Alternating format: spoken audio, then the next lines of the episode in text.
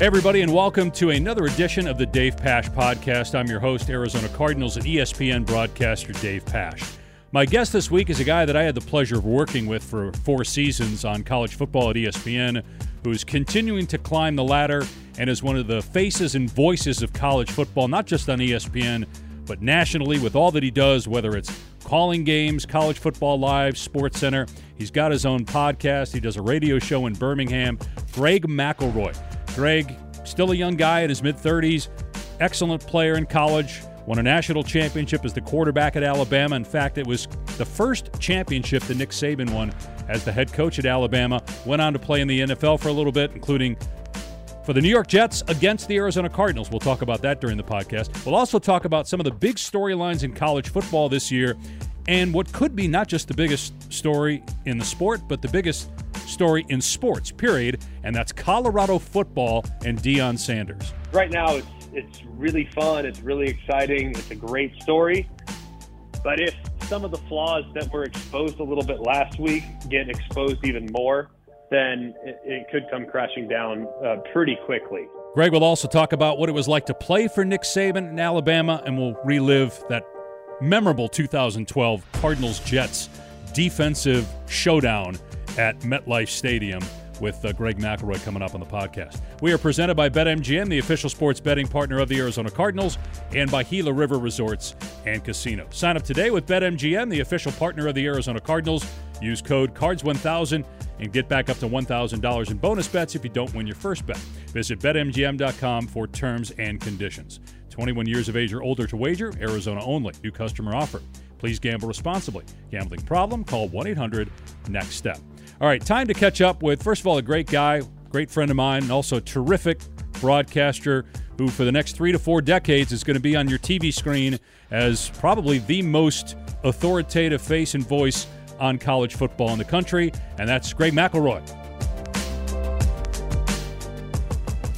Greg, I'm sure over the course of the next 30 minutes or so, I'm going to be busting your chops. So let me at least start with some praise. Um, I'm so happy for you, man. Uh, your fast rise at ESPN. I guess I was the training wheels for you, uh, working with you for four plus years to get you to this point where you're now working with the great Sean McDonough on the number two team on college football. You sound fantastic, brother. How uh, how's it been through a couple games?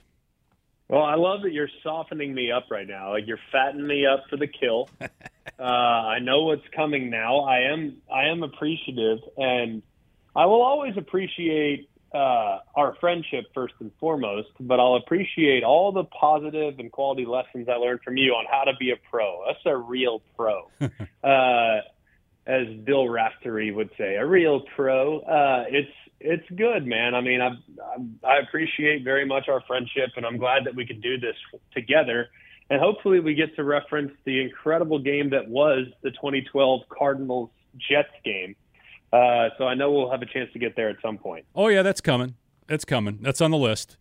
But first, let's talk uh, college football because it feels like I, I don't know if you saw. I know you saw the ratings as I did, and I I still am surprised. As much as I know Deion's a big story and Colorado's a big story, dude, it's the biggest story in sports right now. They they had almost a ten a ten million people watching that broadcast that went until two in the morning, uh, past two in the morning on the East Coast.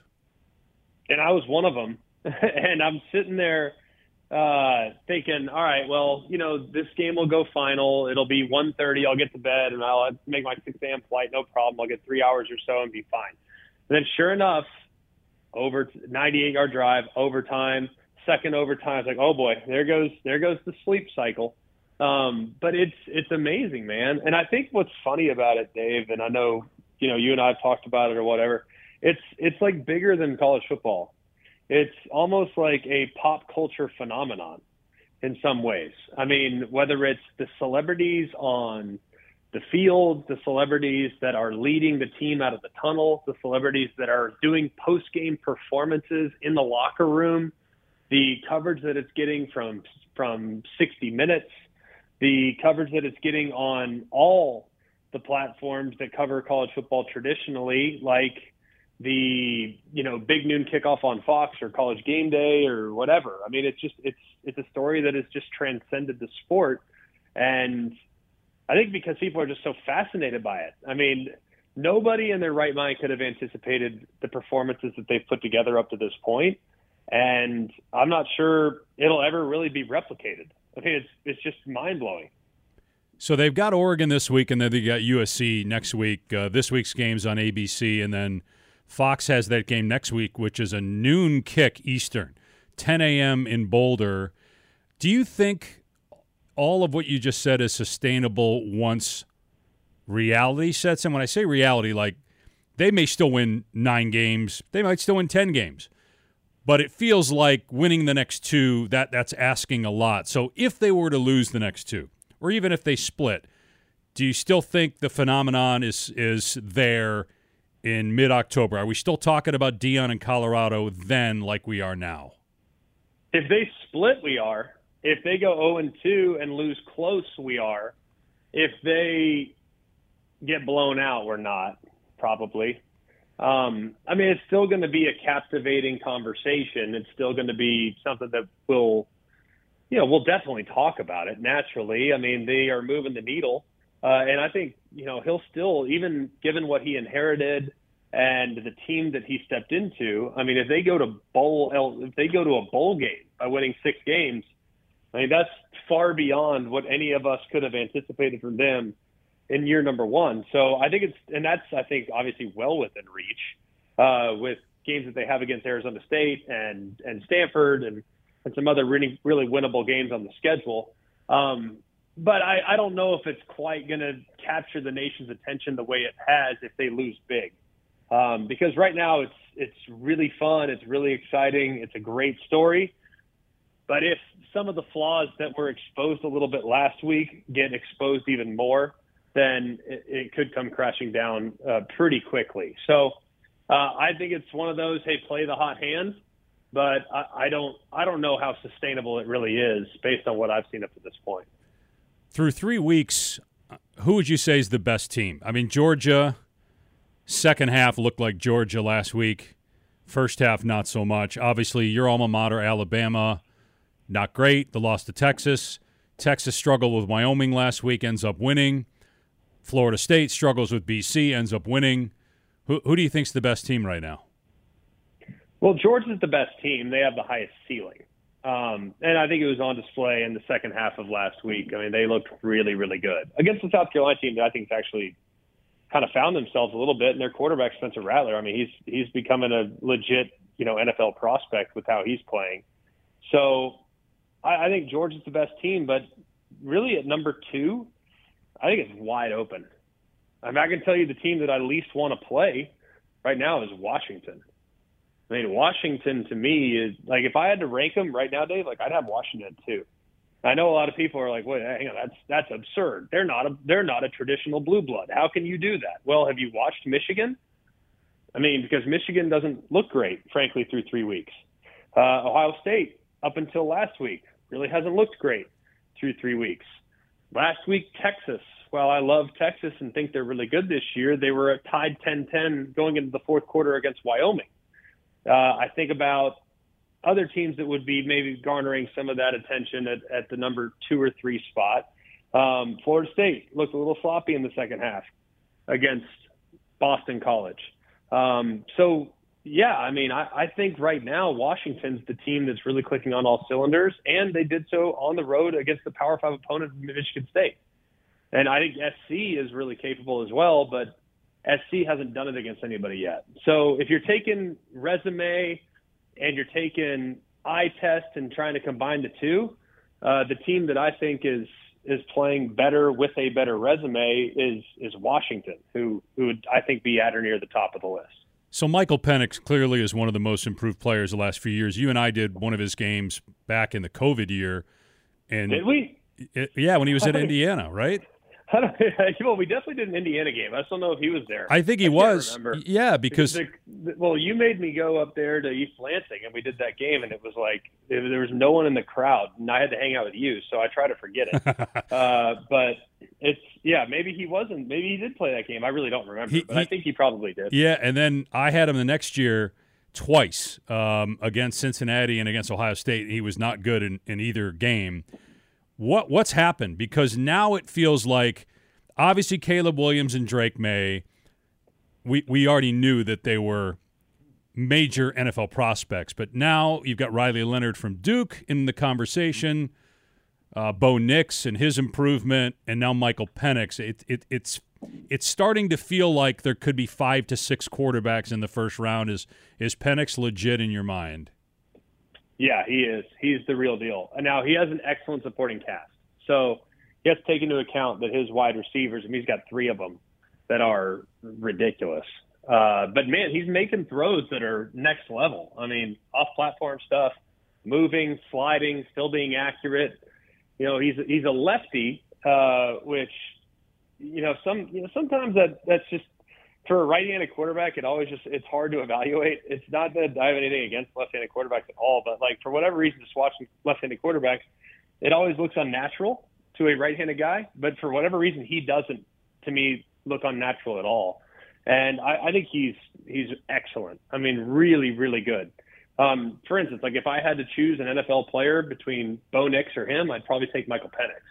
And I know Bo Nix has has garnered a lot of attention, but I've still seen you know sporadic inconsistencies with him, uh, and you know I still think he can run a little hot from time to time. And Bo Nix seems, you know, I mean, and Michael Penix seems to be a little, be a little bit more predictable with what you're going to get week to week.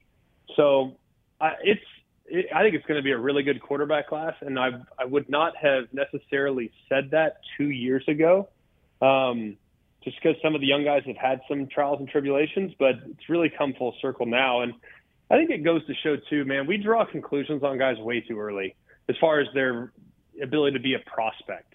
You know, I mean, guys sometimes it takes guys a couple years, and sometimes it takes them a little while to kind of find themselves, and just because you start slowly or you start uh, inaccurately or maybe you look a little out of control or a little uncomfortable doesn't mean you won't find it at some point. Like people always forget, like Joe Burrow became the highest paid player in the NFL and was terrible in 2018, relatively speaking. I don't necessarily mean he, you know, I mean, he went from being a seventh round pick to the first overall pick in one year. So that's pretty remarkable thing to do. So I think guys can improve and guys can get better, and I wouldn't be surprised if someone else potentially joins the mix as the season goes along as well. There's a lot of really good quarterback play going on right now. So one of the years we were together, we did at least a couple Joe Burrow games and a couple Tua games. Tua now is starting to play a little bit more like I think you thought, because I know you were, re- I mean, among others, really high on him. It felt to me, I don't know if you remember this, Greg. It felt to me when we did those LSU games that even Ed Orgeron and his coaching staff, they weren't 100% sold that Joe Burrow was elite. And then obviously, clearly, he's proven that he is. Well, when you watch him throw in shorts, it's like, really? This is him? Like, are you are you sure? Are you positive that that guy doesn't go into the locker room and like someone takes his place and it's a different dude? Like, because you watch him throw in shorts, it's like, all right, well, yeah, it's okay. That's not bad. And then the game starts and he's like unconscious. Uh, and all of a sudden the ball and the spiral gets tighter and the arm gets stronger and the accuracy gets better. It's like it's wild. And I actually did a Drake Maye game this year, week one, Spencer Rattler against Drake Maye, uh, South Carolina, North Carolina, and I actually had kind of the same takeaway from him as I did with Joe Burrow. Like you watch him throwing shorts and you're not really impressed. Then you watch him in the game and you're like, oh my goodness, you know, he's just a gamer. So I do think there's that sometimes that guy that can just flip the switch from practice to the game, and clearly Burrow has that, or at least he had that prior to the contract. Uh, I don't, you know, we're only a couple weeks in, but you know, just kidding, of course, he's great. Yeah. Um, but I think some of the, some guys are just gamers, and then when the real bullets start flying, they just get way better, and that's I think what what happens quite a bit with Burrow. I think that's what's going to happen with Maye, and I think in some ways that's what's going to happen with maybe another guy that that we kind of evaluate and maybe comes to the forefront here in the next couple months as we're going through the evaluation process. Uh, you, you, and I did, you know, Kyler Murray games in college, and obviously Kyler's hurt, um, and we don't know when he's going to play. But you know, what were your thoughts on Kyler coming out? You know, what have you witnessed so far? Because I know you watch a lot of NFL, and you know, I, I keep telling people that I, I feel like he he wants to prove to people that he's worth the money. I, I, others have said, well, he got the contract. That's all. You know, he's got the contract and that's it. But no, I think the injury. This is the most adversity he's ever faced in his life. He's not used to adversity. He, he faced it a little bit so far as a player, but this is different.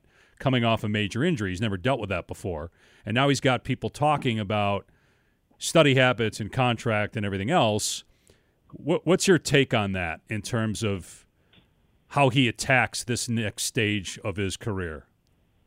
Well, uh, honestly, I, I would push back maybe a hair. I do think he experienced some adversity at Texas A&M. That's where he started his college career, and he was kind of thrown in there as a starter. And uh, they had a couple guys at that point, and they were kind of trying to decide was it going to be Kyle Allen or was it going to be Kyler Murray? And I believe there was another guy like Nick Starkel was in there. I don't even remember who, who the third guy in the mix was.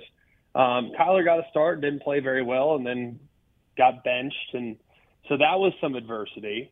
Um, and I, I don't know how he handled that. I don't think it was great, but you know he was a young player, as a true freshman, and that's that's just the way it goes. He went goes to Oklahoma, has a couple of years to sit behind Baker Mayfield, and obviously had a ridiculous year in in 2018 and parlayed it into being the first overall pick. So uh, he's handled it and bounced back from it before. Obviously, um, the way he plays and, and just kind of the athleticism. I mean, the knee is is an issue. I mean, will he trust it? I think a mental hurdle that you have to get over as a player is significant, especially when you're a guy that's as twitchy as he is and as quick and as agile and as lateral as he is. So I do think that's a problem. But I, I mean, I think the study habits are are a little concerning, but at the same time, I mean, the guy makes plays. I mean, I do think he's probably a difficult one to coach though because his best attributes are when he's off schedule. You know, and as a coach, you're like, man, I call a play to have it designed to go to this particular player against this particular matchup against this particular look and Kyler's not there, but he's running around like crazy and he makes a play. So I think he's a difficult guy to coach a little bit, but it's not necessarily a bad thing. It's just you have to be prepared for the unpredictable. And maybe that wasn't exactly what Cliff wanted, but hopefully with this new staff and, and with the new regime coming from Philly, uh, maybe they're a little bit more used to that because Jalen Hurts will improvise too. And they clearly had no issues with, with his, with his improvisation and uh, allowed him to kind of use some of that athletic ability, use some of that, um, use some of that. Uh, I guess you could call it uh, improvisational skills, but can still kind of hone in the plan to where he can stay a little bit more predictable with how he attacks it. So uh, I'm cautiously optimistic, um, especially you know with the staff that was brought in. I want to ask you a little bit about some of the rookies. The Cardinals are playing a handful of rookies right now. Paris Johnson is starting on the offensive line. I'm sure you did a game or two of his at Ohio State. Kei'Trel Clark is starting at corner, sixth round pick out of Louisville. We're just starting to see BJ Ojulari, who I know you did his games at LSU. Uh, because of injury, he didn't really get a lot of reps in camp. And then Clayton Tune is the backup. Uh, Joshua Dobbs has played well enough to keep starting at quarterback, but but Clayton Tune, fifth round pick, a lot of starts, a lot of experience. I know you had one of his games. Tell me first your your thoughts on Tune. Well, I have I had Tune in the American Championship in 2021. He played against Cincinnati. Uh, he's very accurate. I knew his brother actually, uh, Nathan Tune, who was pretty close to my age. Went to a small school in the state of Texas, and we had thrown together quite a bit. So I've actually kind of followed Clayton's career since, gosh, he was a young pup, uh, just because I had a relationship with his older brother. Uh, I really, I mean, I really think he's a good player. And now he doesn't have crazy mobility, but he has enough. He doesn't have a huge arm, but he has enough. Uh, I think he's pretty accurate. And when he stays on schedule and his feet are set, like I think he could be a pretty good player. I think he's a solid backup. I mean, I, I don't know if he'll ever be a guy, the guy because I do think his ceiling's a little limited. But I do think a solid backup. I mean, not that dissimilar. He's very similar, actually, in some ways, to Colt McCoy.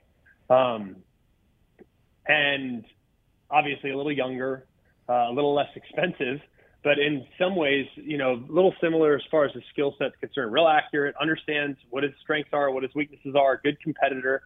Um, and in that Cincinnati game, I mean, he had Cincinnati feeling pretty uncomfortable until he threw a pick there at the beginning of the second half, and that kind of broke the game open. But at that point, Cincinnati was playing for a playoff spot, and and Tune had him had him on on the ropes a little bit with how he played early in that game. So I really like his game. I think he's got a good chance to develop into a, a, a kind of a mainstay in the league. But I don't know if he'll ever be a, a high end starter. I think he's a spot starter that could that could bail you out uh, from time to time.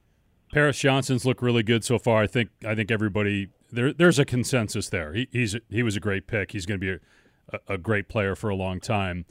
BJ Ojulari, I mentioned we haven't seen as much of him. You've probably seen more than anybody else, just doing a lot of LSU yeah. games the last few years. Uh, what do you think his ceiling is in the NFL? Well, I, it's, I mean, no one's seen more LSU games in the last couple years. I mean, we had them six times last year. Um, and I became a huge fan of BJ Ojulari last year against Auburn, and they were down. I mean, like seventeen nothing. I mean, they were getting smoked, and BJ Ojulari single-handedly took over the game.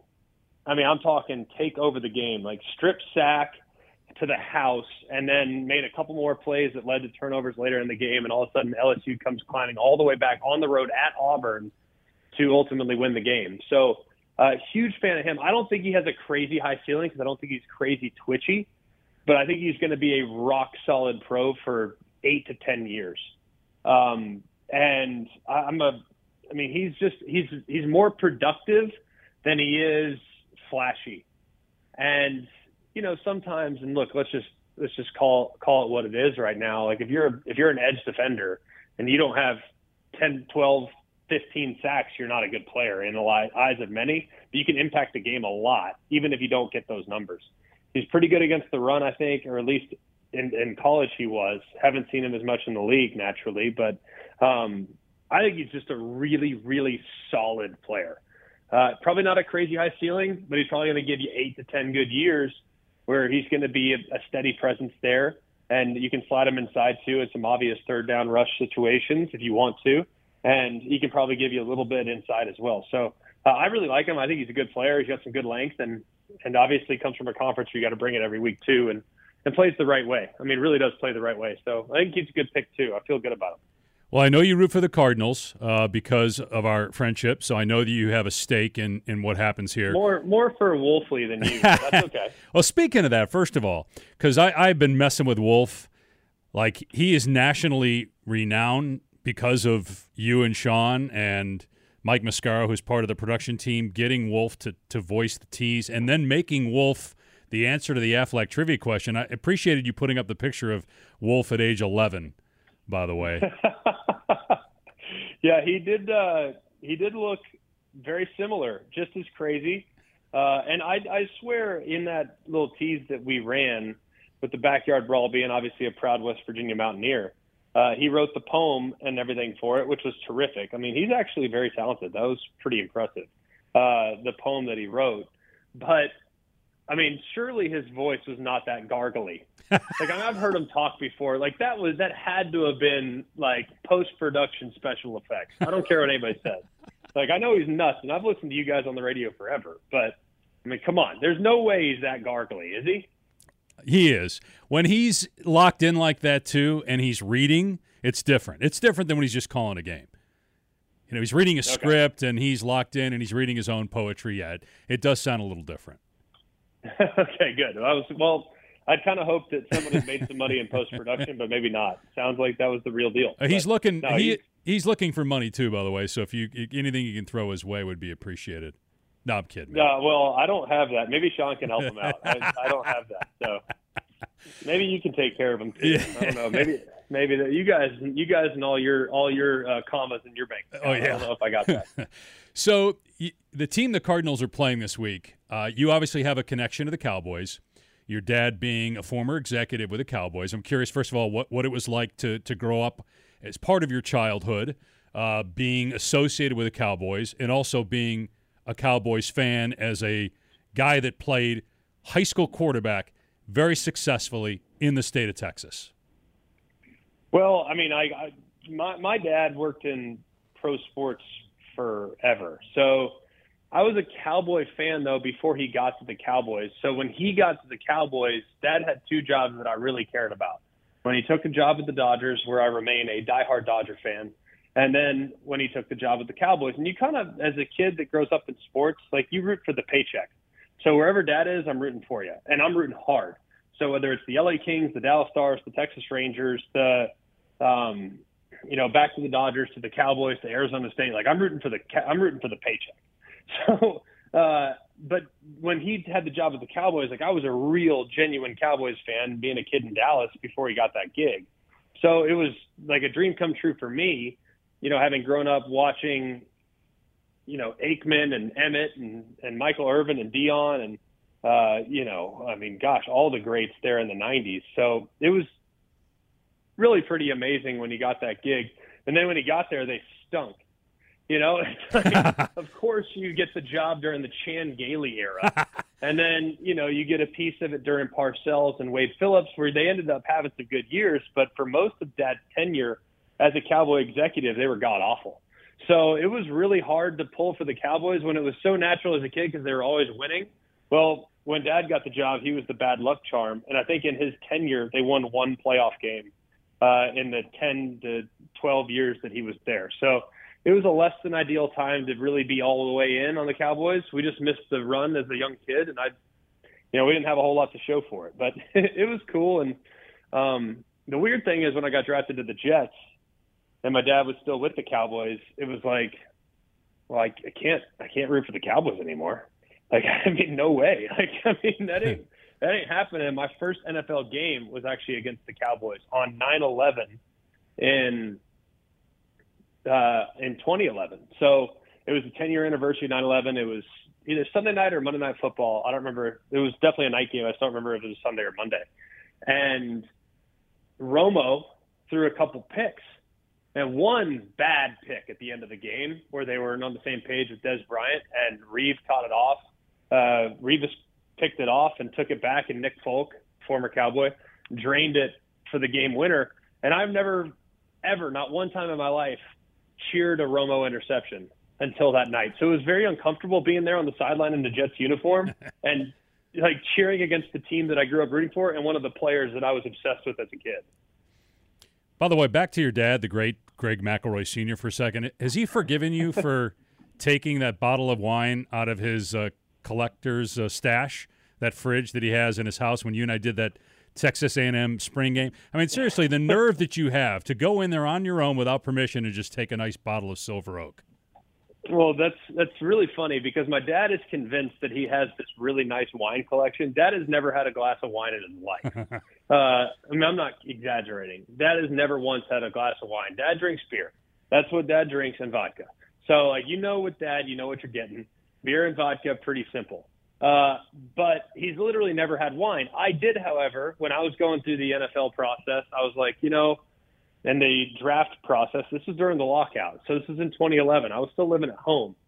And I went through a little bit of a wine phase, albeit short lived, but a bit of a wine phase. So I stocked up on all these bottles and nice bottles. And hey, I just got drafted by the Jets. I'm going to buy some nice wine and, you know, I'm going to have it. And I just left it in my dad's fridge.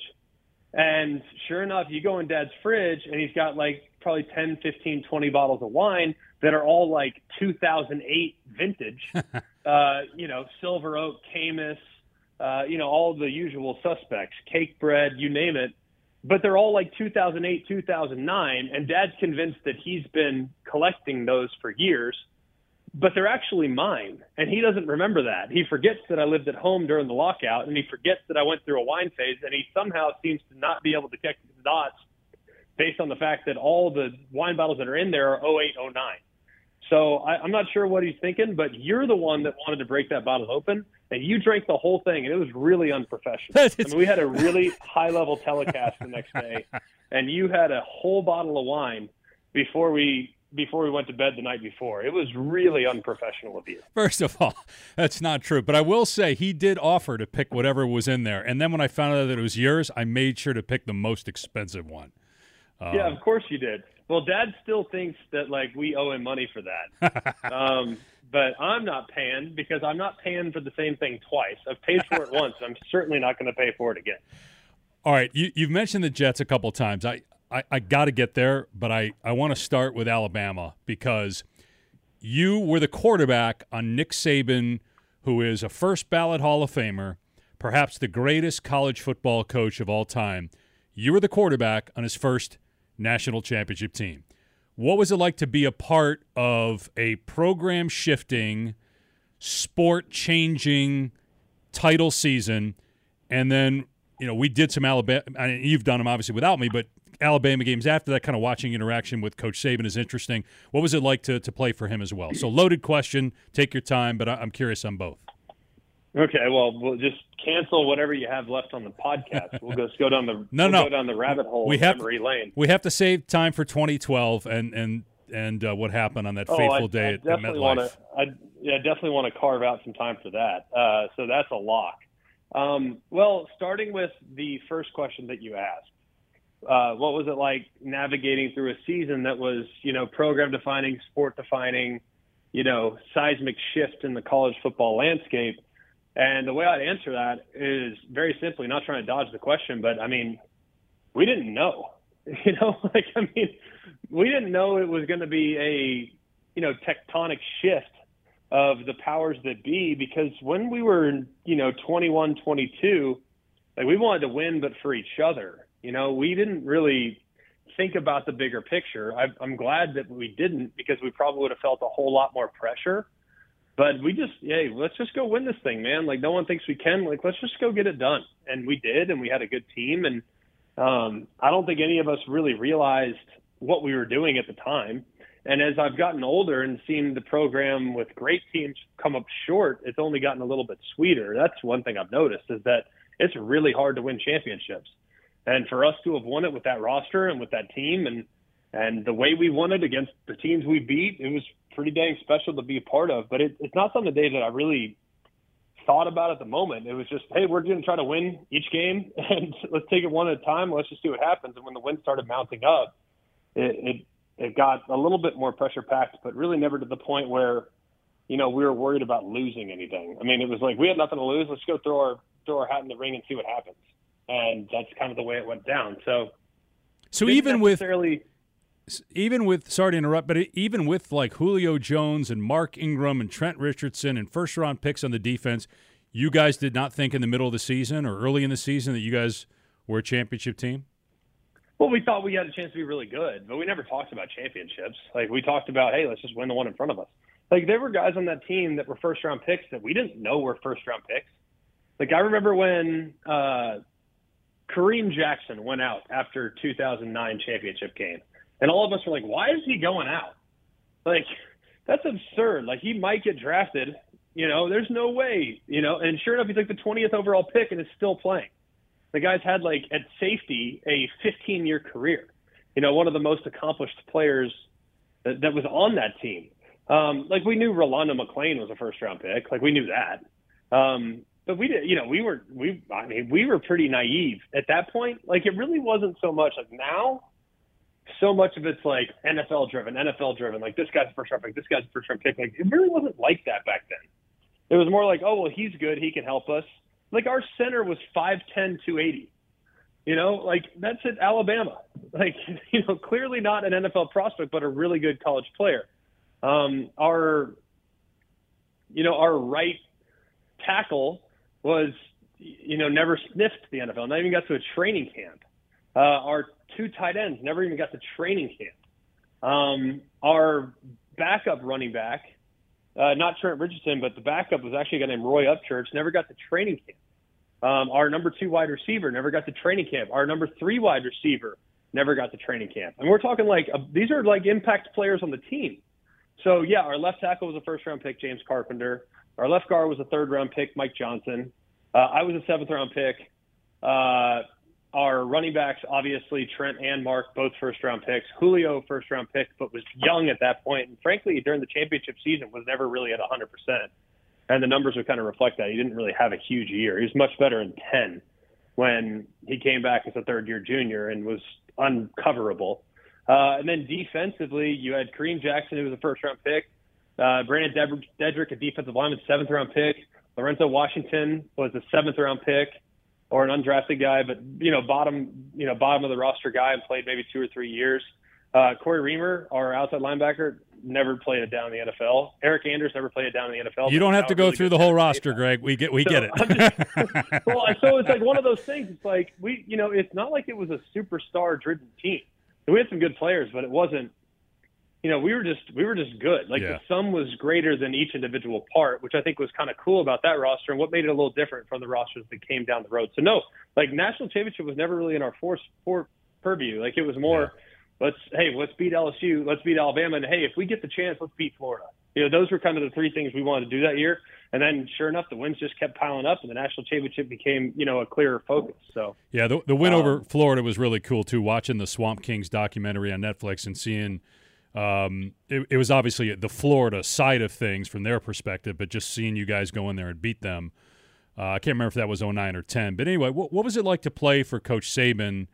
It, he seems to be the same guy because Wolfley played for the Browns for Belichick, and Saban was the D coordinator. And the way he talks about Saban is the same way you've talked about him, and basically the same thing I've seen when I've done his games. Is he the same guy today that he was then?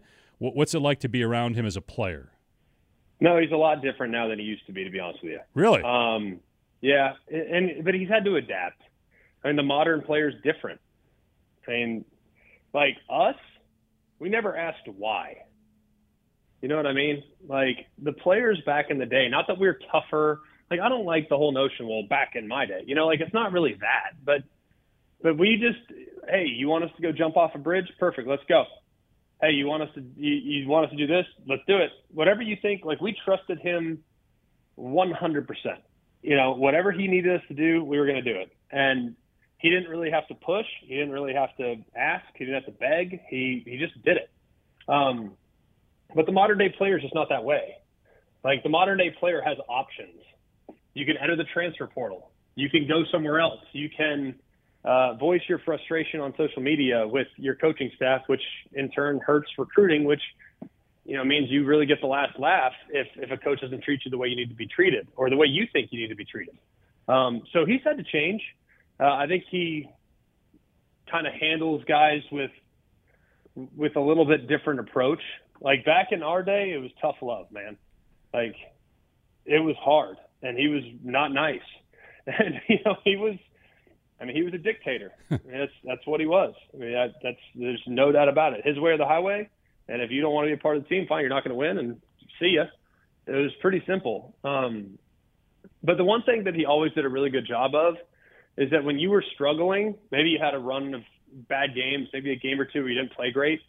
Like he had a unique ability of being able to sense your internal challenge you know, because you're, you know, you're clearly feeling it. like you want to play well. You want, you want to help the team.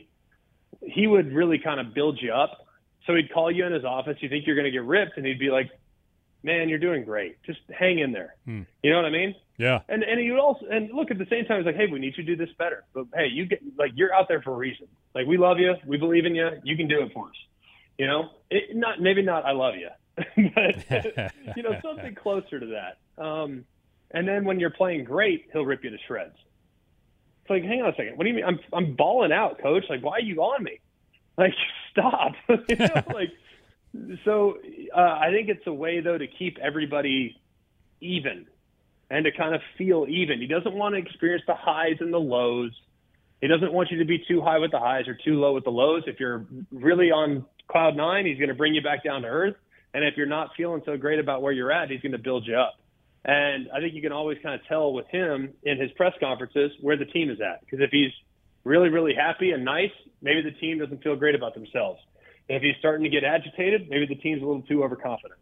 Um, and, you know, I think that's kind of the way he does it. That's why his team's so consistent, Dave. Like, I mean, they, I mean, they've played in like three games since 2009 that didn't have a possibility of going to the playoff or the national championship. Like, I mean, there haven't been many games that haven't had national championship or playoff implications that he's been a part of because the team is so consistent. You're going to get predictable performance. They might not always have their best stuff, but it's going to be more predictable than most other places. Well, listen, I'm, I'm sorry I've kept you longer than I intended, but I appreciate the time. But I, I do have to ask about 2012. Well, I did just read off the whole roster of the 2009 championship team, so I, I'm my own worst enemy when it comes to time. Well, I think what you were trying to do is get off the phone before I brought up 2012. Um, that was exactly what it was. I was trying to filibuster. So, so, I'm glad that you were able to piece that together. So, being your pal and wanting to support my pal, I always try to watch when I can your games. So, I'm on the plane after doing Florida State, BC and I'm trying to watch. Plug. Wow. Yeah. Look at you, just getting getting your assignment in. That was a huge rating last week, just a ratings bonanza, and you go ahead and just shamelessly promote that that was your game. That's fine. Wait, which I didn't see. Did that did that outrate uh, the backyard brawl? Your uh, game? It did, but I think Wolfley had a lot to do with it. When he started the show, they said, "All right, that's it. I'm done with this show." so I think Wolfley was our was our nemesis there in the in the rating category. You're getting Wolf back for, for 2012. So anyway, um, I, am trying to watch your game, West Virginia Pitt, and the uh, the TVs on on the flight keep going out. So I'm getting frustrated. Now I can't watch your game. I can't watch any game. So I, am going to watch a movie, and I, so I start watching Field of Dreams. Do you remember the scene where you watch Field of? I've been watching Field of Dreams like the last. I watch like ten minutes a night before I go to sleep, and I'm like right at the part where he picks up. uh he picks up uh, James Earl Jones. Arch, Arch, no, no, oh, no okay. James Earl Jones is already there. He picks up Archie. Yeah. Uh, you know, the doctor guy that perfect. like comes back as a kid. So they just picked him up last night. Yeah. I can't wait to see what happens. Okay, so perfect. This is absolutely perfect. So you remember the scene where they're at Fenway Park and on the screen that only Kevin Costner and James Earl Jones can see, it says Archibald Graham Moonlight one Graham, yeah. or Moonlight Graham. Um, I think it says one plate appearance no official at bats. And so no, he played a half. He played a half inning, no right. official at bats. Come on. Okay, so that made me think of your NFL career. Wow. One win, one win as an NFL quarterback, and it happened to come against the Arizona Cardinals in 2012. A game that, by the way, I still feel bad about to this day because I was ruthless to you on the broadcast. I felt so bad that I confessed and played the tape for you many years ago. But both Wolfley and I were ripping you. Um, and we shouldn't have because you went out and played great and won the game. what do you remember about? I even I, th- I can't remember if Ken Whisenhunt came up to you last year because he was a, a, consultant at Penn State, and I texted Wiz and I said, if you see McElroy, he's doing the game. If you see him, go up and tell him, hey, thanks for getting me fired uh, because of the 2012. I don't know if he did it or not, but what do you remember from that game? I mean, not many court, not many people in the world can say they won an NFL game. And then you started the next week on Monday Night Football, if I'm not mistaken. But tell me about the Cardinals game in 2012. Uh, yeah, so I did not start the following week. We played the Jaguars the following week, which have been great place for me to start my first game. Uh, instead, they put Mark back, and all Jacksonville did was run cover three, and I would have tore him up in like perfect weather. Uh, and then Mark started the following week on Monday Night Football, our, and we he turned it over five times and got the hook. And I just started on a short week, the week after we get eliminated from the playoffs against the San Diego Chargers, who literally I'm watching the tape six weeks earlier absolutely killed Big Ben. So I'm like, oh god, this is not good. You know. So um, long story short, against the Cardinals, Mark had been struggling. Um, I had had a really good year uh, running the scout team. Uh, and you know, Tebow was there too. Um, but Tebow, as far as like the down in, down out offense, I was operating it uh, a little better than him. Um, so I started getting a couple reps, you know, two weeks earlier, and then a week earlier, and then Mark had the butt fumble game on Thanksgiving, which was you know a tough one, and we got killed by New England. Uh, so you know they basically come up there and and they say, hey, you know, we're going to dress you this week, and and you know you're going to be the two, and and we'll just be ready in case you know Mark gets off to a slow start. We'll get you in there. And sure enough, I mean, slow start. I'm not sure does it justice. Both defenses were playing pretty well. We had a good defense. Y'all had a pretty good defense. People don't like to remember that. Um, but the defense was actually pretty good. I mean, you had Rashad Johnson, you had, you know, Patrick Peterson. Like, it was a good group collectively. um, if I remember. Yeah, correctly. Darnell Dockett, Kerry Rhodes. Yep. Yeah, was Calais on that team? He was. I really can't remember. Yeah, he was. Yeah. Yep. So, yeah, it wasn't a bad group. Y'all had a pretty salty outfit, but y'all ran a lot of man coverage. So we didn't have great wide receivers. Um, I don't. I'm sure you remember Clyde Gates and Jeremy Kerley and uh, and over the hill.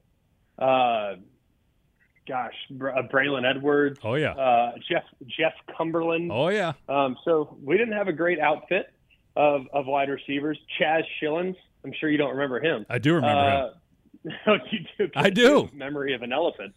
uh, anyways, it was a it was not exactly a star-studded group, so I don't blame him for playing a lot of man coverage. But Mark was off the mark. Turned it over a couple times. They say, "All right, McElroy, you're in there." Middle third quarter, all of a sudden, I mean, the crowd, probably the first from the second quarter on, is chanting McElroy for had to have been a quarter. And Mark gets the hook. I go in, warm up a little bit, and first drive uh, as a pro, end of the third quarter, I handed off, had a nice little run check, piece of cake out the right door, right down the field. It's like, all right, well, this is this is easy. you know what I mean? This ain't hard. Had a couple other plays that were pretty good, and then first play of the fourth quarter, which is why this game will go down as a fourth quarter comeback win. Uh, we had third and goal at the one yard line or so. And I'm like, hey man, let's run the boot. Like they haven't seen it. Like they're selling out against the run. They don't think we'll throw it. The boot was wide open, hit Jeff Cumberland, and, and we take a seven six lead. Well, fast forward, there was a couple plays that it was kind of back and forth defensive battle. Like Rex is like, don't turn it over. Whatever you do, don't turn it over. I don't care what happens. If you, if you keep doing what you're doing, we're going to win this game because Ryan Lindley ain't going to beat us. I was like, yeah, I probably agree with that. Um, so, uh, long story short, basically any drive that ended the kick was a good drive by us.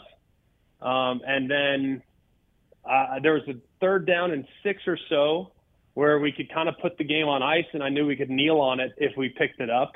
Uh, so I had Jeremy Kerley working against Patrick Peterson, hit a little back shoulder to the right hand side, and and that kind of put the game on ice. We nailed on it a couple plays later in in the red zone and and called it a day. So it was it was really a cool moment. Uh, I hate that it came against your team, but it was a cool moment to you know say I did it. You know, throw an NFL touchdown pass, Sure. get an NFL game. I think at that point I that was probably all I really wanted to get from the NFL. Like I wanted to get my pension, I wanted to play, and I wanted to score a touchdown.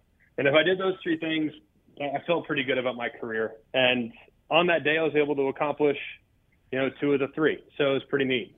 Yeah, and then you ended up, you know, staying in the league for a couple more years. One with the Jets, one with Cincinnati, and then off you were to television, and here you are, still a young guy with, uh, you know, the position you've got right now, man, as one of the voices and faces of college fo- football, probably for the next thirty years. So things have worked out, man. I, listen, I appreciate you coming on, bro. I know you got a lot going on with Sports Center Hips and game prep for uh, uh, Florida State Clemson. There's a there's a uh, a plug for your game, ABC noon Eastern Oh wow! Look on at Saturday. you, boy. But Are you uh, guys on? Are you guys on Mountain Time or Western West Coast time right now? well, Pacific. I mean, it's always Mountain Time, but yes, it's it's Yeah. three hours back, so 9 a.m. out Okay, here. so you're, so 9 a.m. local. All right, Yeah. good. Yeah, so perfect. I hope everybody in the valley's checking it out. It'll be awesome. But I appreciate you, buddy, and I love you. And uh, I know I wouldn't be where I'm at without without your help and and without your tutelage and, and your friendship. So I love you very much. I'm proud of you, and uh, keep on keep on pushing the Pasch Pod. I just love the Pasch Pod. All right, we'll we'll uh, we'll take a retweet or a repost. They're hard to get these days. We'll take one. It's going to cost you, but we'll at least uh, a 2009 uh, Caymus or whatever the Yeah. heck it was that you opened. Whatever if you, whatever you stole out of your dad's stash that you blamed on me, yeah, that that I'll pay you back. perfect. That sounds like a good plan. All right, brother. Appreciate it. See you, buddy. Great to catch up with Greg on a lot of things. The Deion Sanders Colorado story is fascinating. The fact that almost 10 million people watched that game. Colorado, Colorado State this past weekend. Colorado plays Oregon this week, USC next week. Deion is the biggest story. Colorado football is the biggest story. It's incredible to see how many people are tuning in just to see what happens with a program that won one game last year. Also, uh, fun to talk about uh, Greg's playing days with Alabama and then his one NFL win as a quarterback in 2012 against the Arizona Cardinals. We are presented by BetMGM, the official sports betting partner of the Arizona Cardinals, and by Gila River Resorts and Casinos. You can follow us on Twitter slash X at PaschPod. We also would love to hear from you by uh, rating us, reviewing us, and telling us what you think. If there's a future guest you'd like to hear from, you can do that by visiting your favorite podcast platform. Thanks to ESPN's Greg McElroy, and thanks to you for listening to another edition of the Dave Pasch Podcast.